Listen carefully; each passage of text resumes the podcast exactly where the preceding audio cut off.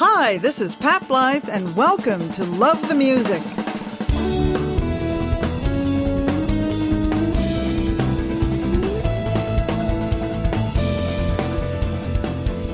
Today's date is Tuesday, October 5th, 2021. These are the pandemic interviews, conversations in a changing time. Welcome back to part two of my conversation with Mitchell Field, founder of the Canadian band Hellfield. John Jameson also joins us for some interesting dialogue regarding the state of the music business today and how the local Toronto Musicians Union seems to have vanished in the haze. And about that note, we think it's Aunt Polly with the candlestick. My my engineer has just handed me a note. Need to two hours, yeah, after the meeting. Right, Then that's and that's a, that's a really good point. Yeah, that's a good point. John's just made a really good point here. Question from the audience, point from the audience. But this is great. What he said is need to empower SOCAN musicians and songwriters to go after venues to make sure portions of their ticket sales incorporate royalties. Well, of, why hasn't that been done before? Exactly. Would, that's, that's wouldn't wouldn't wouldn't you think that you'd hit them you'd hit them on the front end so you're not left empty on the back end? I, I, that's a great idea. And come and talk. That's hey, a great John, idea. John, John's going to join our conversation for a minute. Okay. Hey, John. Hello. you know what? I, I, mean, I think that it's about empowering. You know, we're, uh, you know, I'm with a, a, couple of bands, and I'm also part of the musicians union, and the union can only do so much. But when you empower them, and we bring that business part of the music into it, we need to kind of get back onto these venues and say, if there's going to be live streaming, incorporate monies to be able to have those royalties so that when Hellfield does a live stream or something is done, that that we have empowered those governing bodies and the royalty, uh, the people who are collecting those royalties, whether it be SOCAN, SODRAC, whatever the uh, uh, the affiliations are, um, that we're empowering them, and we we right. stand as a united front. You know, right? The and ASCAP is, too. There's a lot of people that are willing to do things for nothing, and right now yeah. I feel like we're the pioneers you know, uh, with all of this, uh, the the live streaming. I know algorithms are starting to get better at no latency during uh, some of these mm-hmm. things that people can get together. But I, I, like you, I'm old school, and I've been doing it for 40 years myself. I want to be on stage looking at people because you never know what happens, and the magical moments of music happen in the milliseconds. Yeah. Exactly. They're not rehearsed. We They're don't rehearse rehearsed. those moments. The best moments are always the moments that are spontaneous. Some musicians are very leery about that. So their act or their band or their set, it's structured note for note. I know bands like that. To me, that's like slicing meat. It, it's boring. You know, when you saw the Beatles live, they didn't play the songs note for note. And when they played, they were smiling. I see so many bands, man, they're serious. They're looking at their feet, they're looking at their guitar neck. When did we lose the idea that you're on a stage, man? Open your eyes, look at the audience, play to the audience, be involved with the audience and your bandmates, by the way. Uh, a, a troubling trend I see is guys on stage with those little computers. It's just, look, learn the song or get off the stage, okay? Yeah.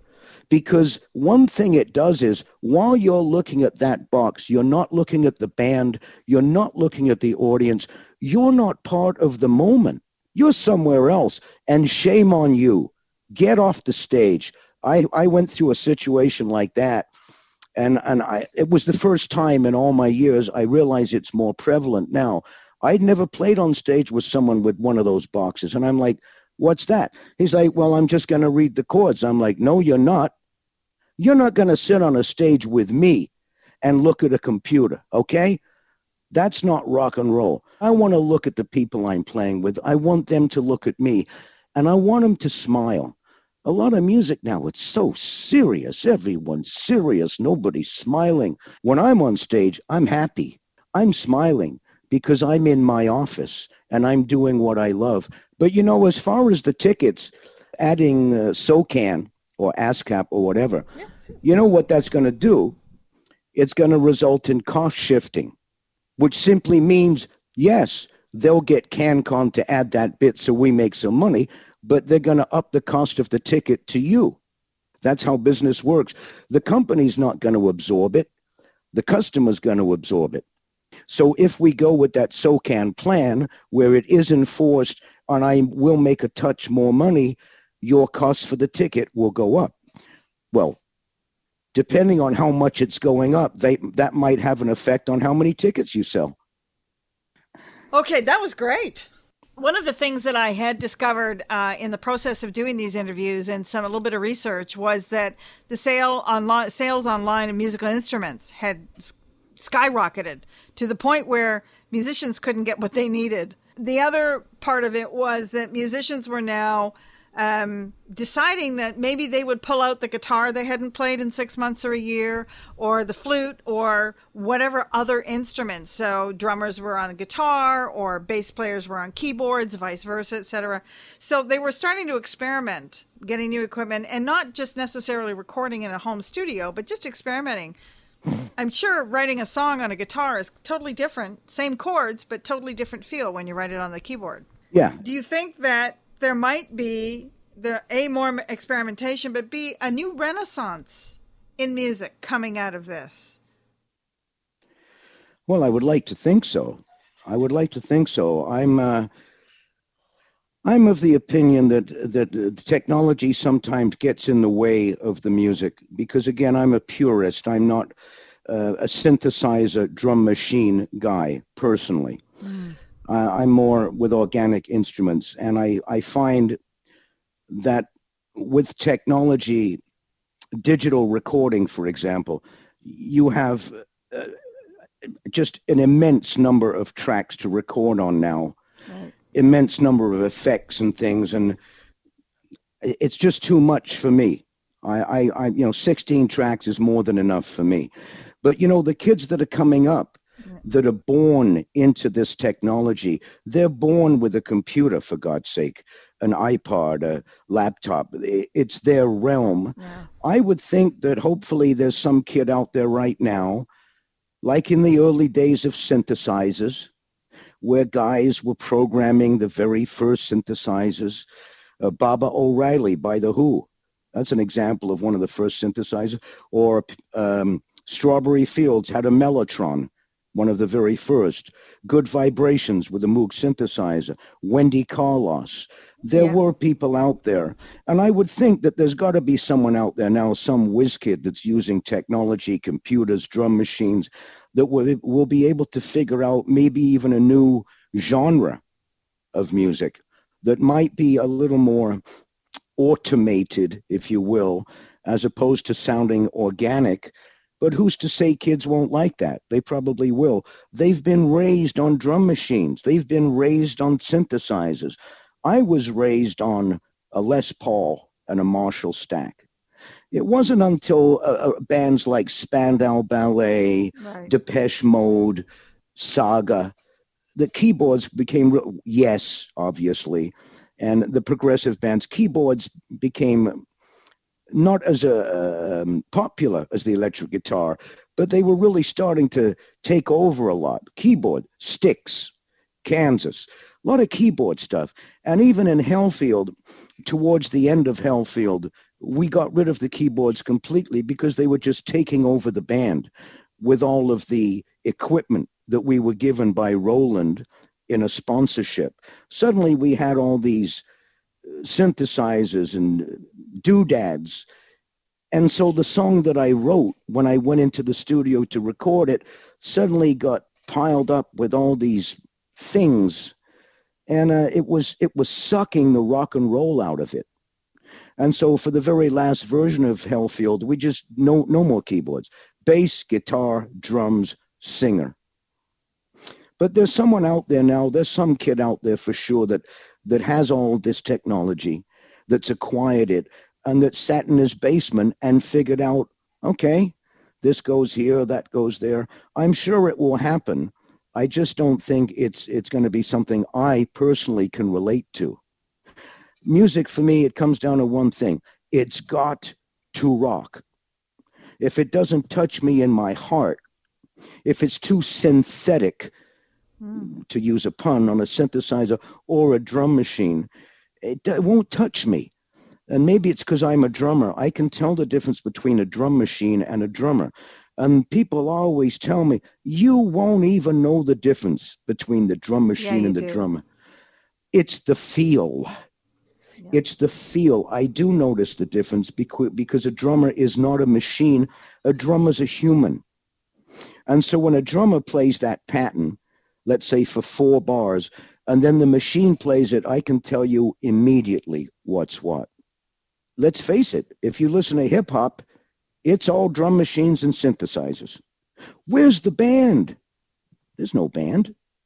And so when I watched, uh, you know, the, the Billboard Awards or the Grammys, I'm saying, where's the band? There's no, there's no musicians anymore. And that's kind of heartbreaking, but maybe it's not. Maybe kids don't want to learn guitar or drums anymore. Maybe they want to learn computer or computer noises or whatever you want to call it. Maybe that will be the new music. Hmm. It, it's just that you and I come from a different format. We were raised on radio. Yeah. And so what we heard on the radio, those top 40 songs every day, without us knowing it, it was making us aware of songwriting, songs, structure, artists, legends. Yeah.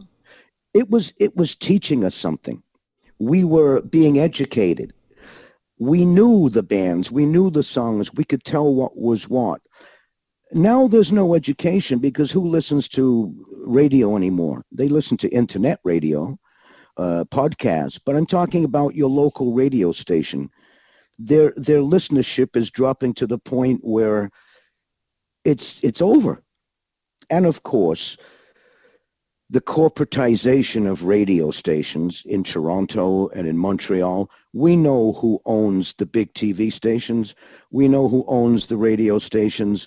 These are giant corporations. And again, unfortunately, they don't care about the music, Pat.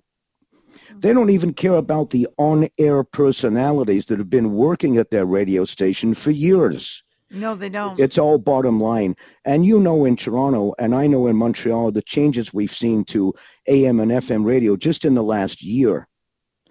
Good, valuable people, people that were plugged into the community, they're gone. Where did that guy go? I've been listening to him, they're gone. Why do they never want to pay the talent, Pat? that is the million dollar question. Why don't they want to pay the talent? It's it's it's it's so fundamentally mind blowing of a question because if you apply that question to any other business, they pay the talent. You want to work in the banking industry? The best banker with the best talent, with the best skills, he gets the office on the top floor. Yeah. They compensate the talent. And it comes back to this fundamental question of if people are consuming our music and sharing it and downloading it, and why can't I get paid for it? Why is the musician the one who's begging for some crumbs? That's the question I'm working on and I, working around. I think we're all working on that question. I mean, my profession for the last 40, 35, 40 years has been as a telecommunications specialist. But the minute I strap on my camera and walk out the door, nobody is going to pay me a hundred bucks an hour or even 50 bucks an hour to shoot their band. And so, oddly enough, and I keep coming back to the musicians on this, the musicians are the first ones to ask for it for free. But they're also the first ones to complain that they're not getting paid. And I went, hey, Neither are the photographers. So, but it, it's a whole snowball effect. And I think it comes down to how much respect or recognition goes towards people in the arts, in the arts and entertainment, and musicians and performers. I, well, the answer is quite simple. The answer is quite simple. None. Yeah. None. Do you think that's changed though during well, the course of the pandemic? I think that that if it had changed or if it had been addressed, we wouldn't even be discussing this question. How come? How come the, the we can? Uh, and, and, and, again, I'll go back to my point from before. If you're a photographer like you are, and yet people won't pay you for your services, what is your motivation to put the camera around your neck and go shoot a band? There is none. Because oh, even though you're an artist, you're also a, a, a business person. And people don't think about, uh, uh, for example, the photographers. They don't but you're doing a job. You should certainly be compensated. And if people are going to take your images for whatever reason, you should be compensated. Otherwise, why get up in the morning and put your camera on and go shoot? It comes it comes back to the same thing I was saying about songwriting before. My motivation has been kind of uh, blown up the the motivation uh, on the most base level is I'm a musician and I have to do it. It's in my body. But again, if the band wants you to shoot them for free, that's when you have to say, I'm an artist too, guys. Maybe I can give you a deal, but I simply can't do it for free. Yep. Too Long was the first single from Hellfield's 1978 full length self titled album. The album was a follow up to their five song EP released earlier in the year.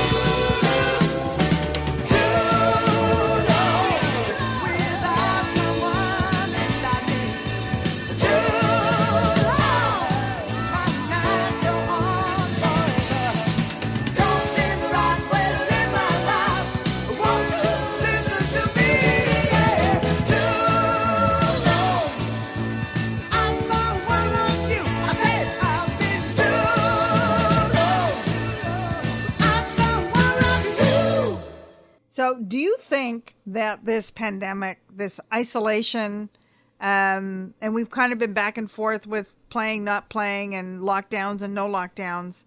But do you think this has given a local artist an opportunity to grow and to shine?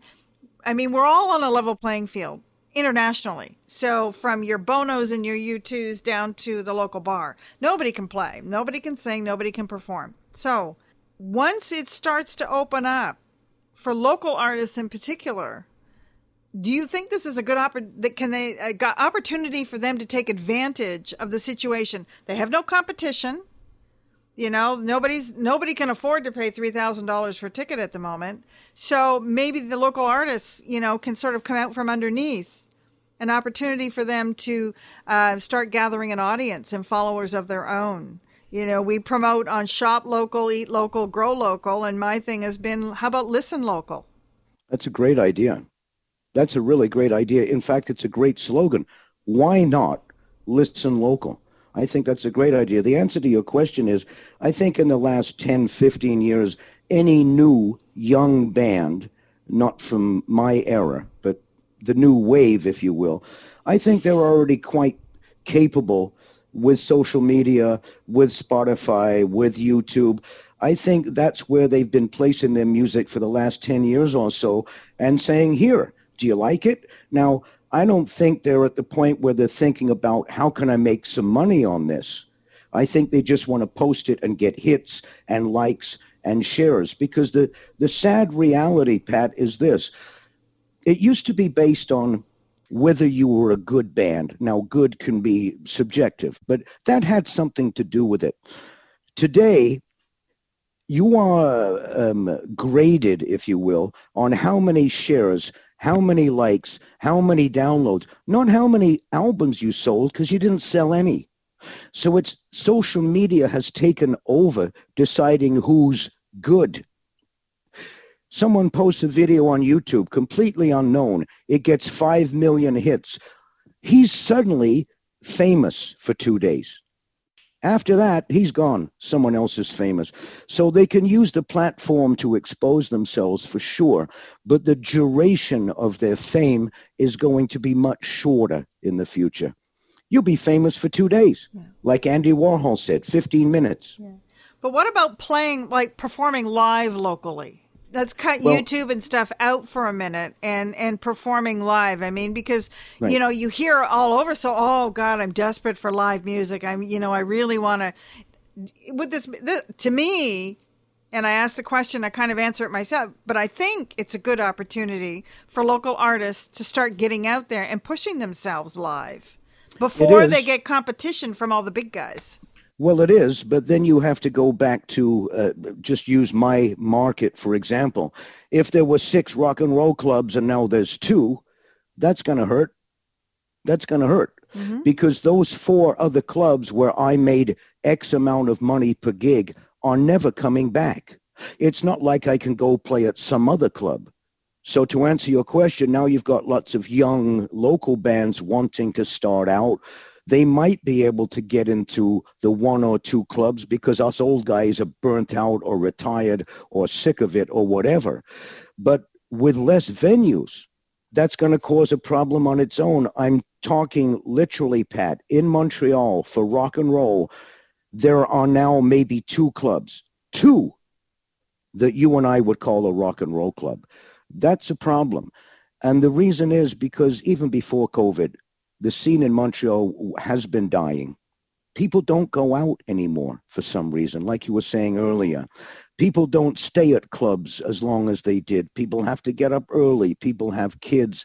Whatever the reason, if you're a young band now, it would seem to me they're all using the internet to get their music out there on various stations, various platforms. And I would hope this is a boon for them I would hope that there are enough young bands out there that right now are sitting there planning, plotting, right. strategizing. Let's use our brain because, like you said, if if there's no competition at the moment, you can get a head start right now. Think outside the box. Right. Ask your fans what they want to hear. That's one thing I find a lot of bands don't do. If you want to do market research, ask your fans. Mm-hmm. Just ask your fans do you like this? Do you like that? What would you like to hear me talk about? You know it's just a matter of having a business sense.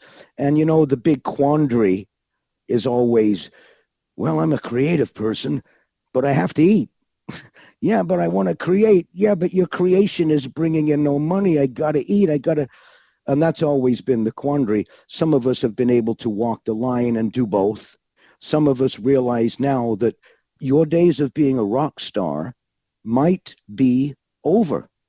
There's a good chance that if you're my age or older, you're not going to do any major tours anymore. It might be over for you. Sad, but true. I can live with it. I can live with it. I'd love to be on stage. I'd love to be in a club. I'd love to be in an outdoor concert. And if it happens, that'll be great. And if that's not in the plans for me in the future, that's okay too. Because let's face it, I put in my time.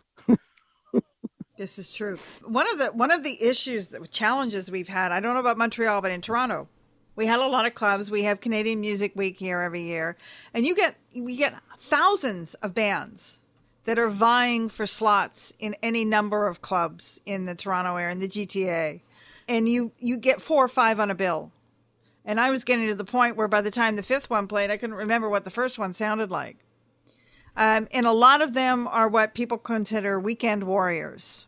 Yep. And a lot of them played for free, which of course hurt the artists who are actually trying to make a living. So you've got a lot of bands out there now competing with each other on free, not free, little pay, no pay, and all that sort of thing. Do you think that the pandemic might do something like, and I love this term, cull the herd? Well, it will. It definitely will. But in any in any business, Pat, if you can't keep up, you have to get out. So we get quality over quantity. Well, hopefully we will, because you know uh, quantity, my God, it, it, there's billions and billions of artists and songs. The problem is, let's say I'm one of those artists with my songs. The problem is, there are a billion people out there posting their music. How do I get people to come to my little house? Secondly, there's a lot of quantity out there, but the quality has decreased in relationship to the quantity. Just because there's a lot of it doesn't mean it's good. There's a lot of crap out there, to be quite honest with you. There are more weekend warriors now than there ever were. I've met a lot of people in the last 10 years that used to be full time musicians. And now they've got a day job. I've got no problem with that. I never did that. I played music every day and made a living at it. As far as those local bands playing those, each one getting a slot, like you said, thousands of bands, six slots. Well, that's a problem. And the bands that do get to play, what happens? Is there someone in the club that says, hey, you're good, I want to sign you? How often does that happen, I wonder?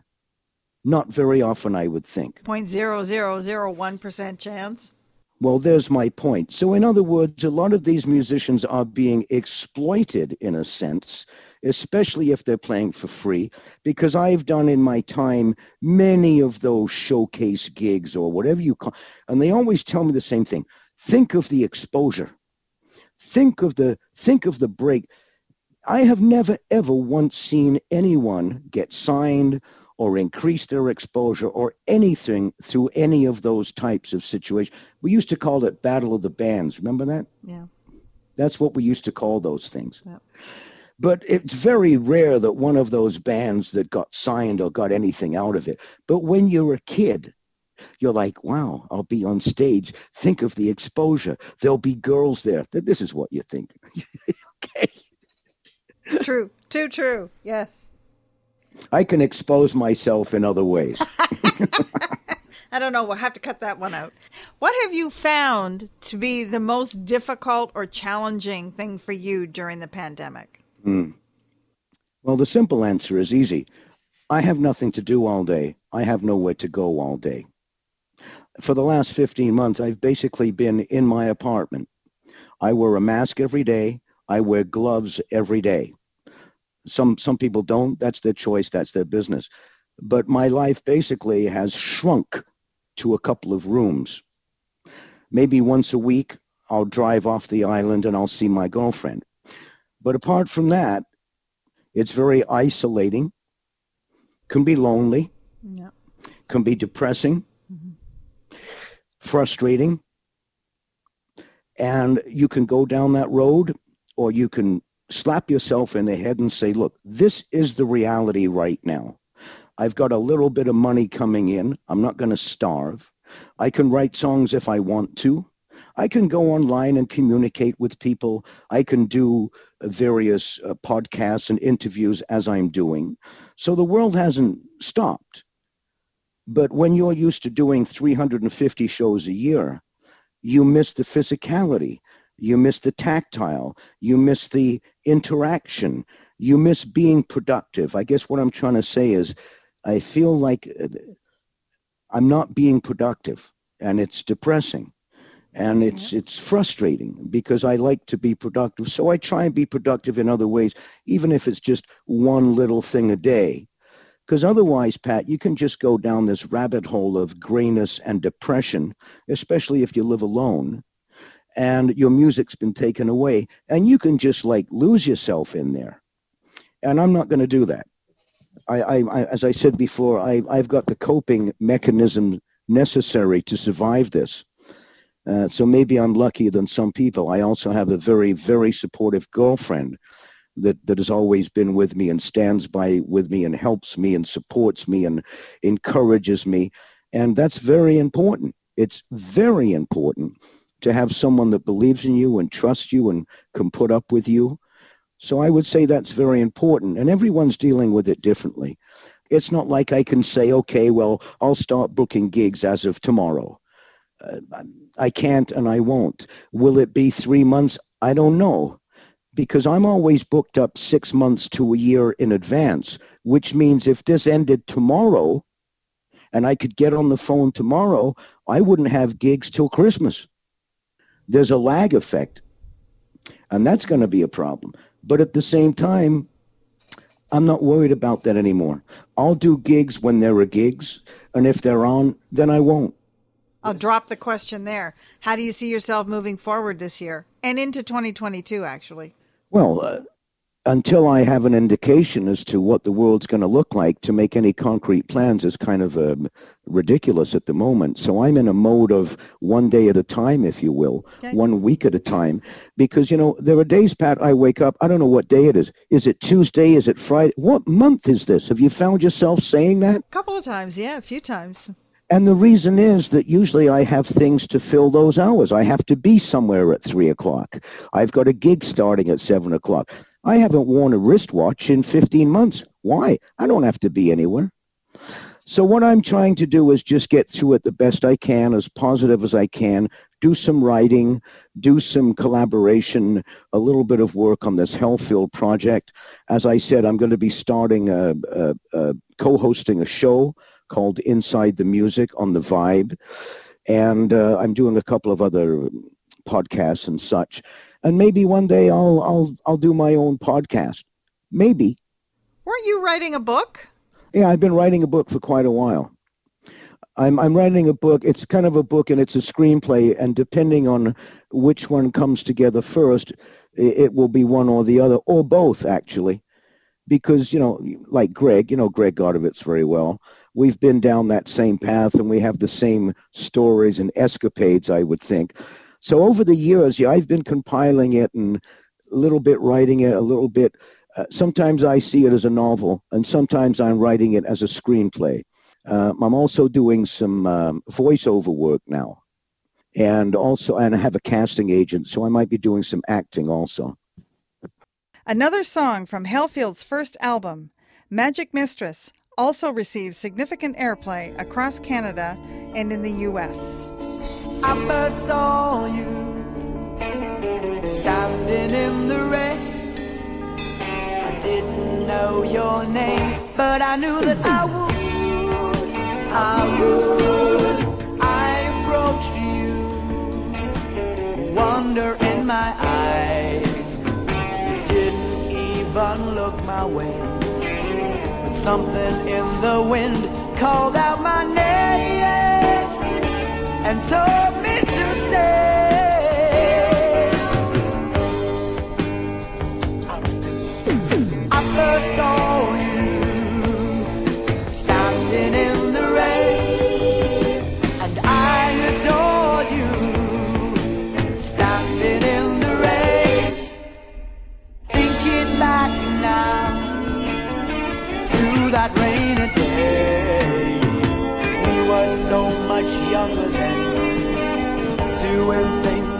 Never do again. Never again. We're doing things that came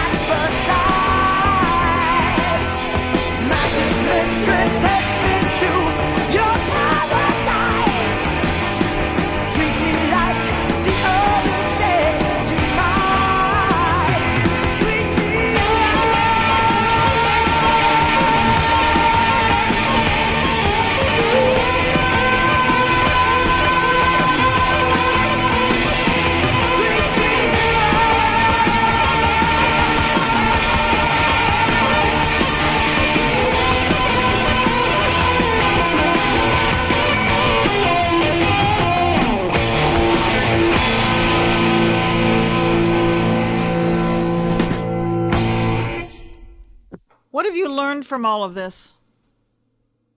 I'm going to have to think about that one.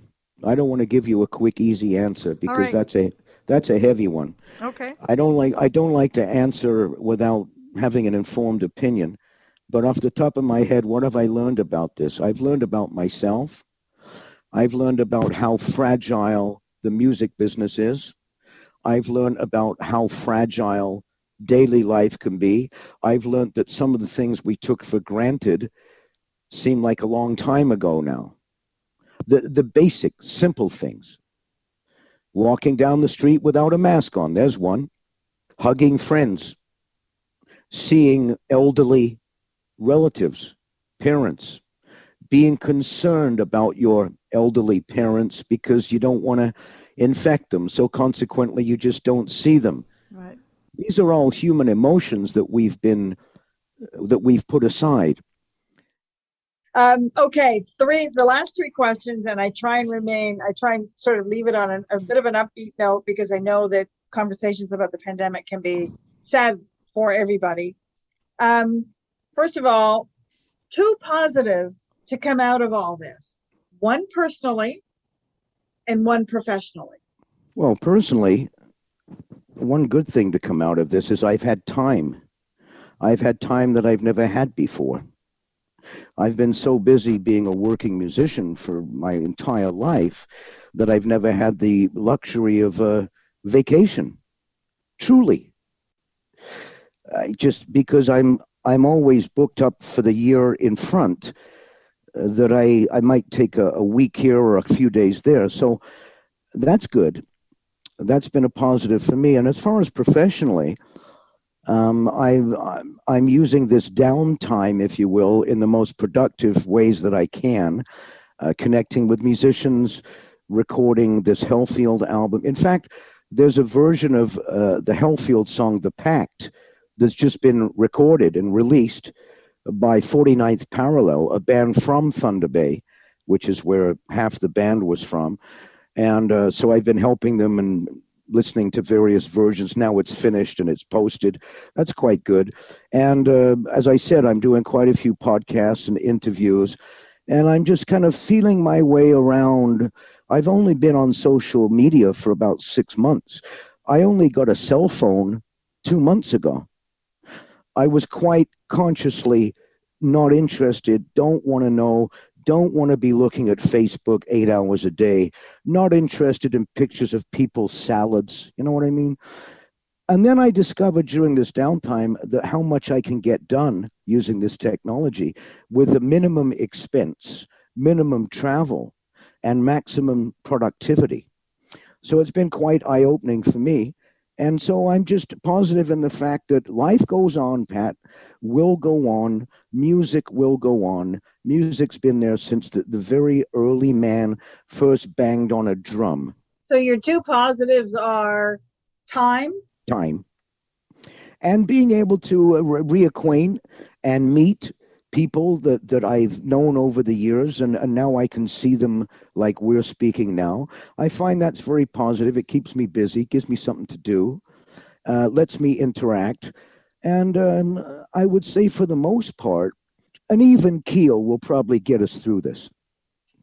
If you could choose, and this is an odd question to ask somebody who's played with a lot of Hellfield's performed with a lot of different bands, but I'm going to ask it anyway. If you could choose one artist or band you've dreamed of performing with, even as a young boy, who would that be? Paul McCartney. What brings you joy now? Um, having music in my life, having the talent to play a few instruments, having the ability to sing and write songs, and having developed the ability to be able to love other people as much as I used to love myself. And what piece of advice, one piece of advice, would you give a young musician today? I, my advice, my advice to a young musician would be this: have a plan B. If you don't have a plan B, you don't have a plan A. And I'm saying this because I did completely the opposite. I left school. I joined a band. I only had a grade eight education. I didn't go to university. I would suggest, I would recommend, based on what I know in the last 40, 50 years, just from a, a sane, a reasonable point of view, I would say to a young musician, not necessarily finish your schooling, but just be aware of what business you're getting into. If it doesn't work out for you, have a plan B. Mitchell, thank you so much. Thank you. My pleasure. That was really fun. Thank you so much. Next weekend is the Canadian celebration of Thanksgiving. Since many of us will be taking some time to pause and to break bread with friends and family, so will the pandemic interviews. The next podcast will be published on Tuesday, October 19th. Please join us then for a lively conversation with drummer and percussionist Sasha Tuchek and synth wizard, guitarist, and vocalist Brian Hogue from Conduit. Until then, stay safe and happy Thanksgiving. This interview was recorded at Soundhouse Studio, located on Eastern Avenue in Toronto, Canada. Owned by producer engineer John Jameson, John is also my co editor and mixer for all the interviews we record at Soundhouse. He makes us all sound good, and me sound like I know what I'm doing. With respect for the times we live in right now, all appropriate safety measures are taken during any in person interview recorded at Soundhouse. Many thanks go to Eddie and Quincy Bullen and Paul DeLong for writing and performing the fantastic theme music for the show. And to all of you who have tuned in to listen to what these artists have to say. Thank you for taking the time and inviting us into your cars, offices, and homes. I am Pat Blythe. You're listening to Love the Music. Have a great day and a wonderful evening.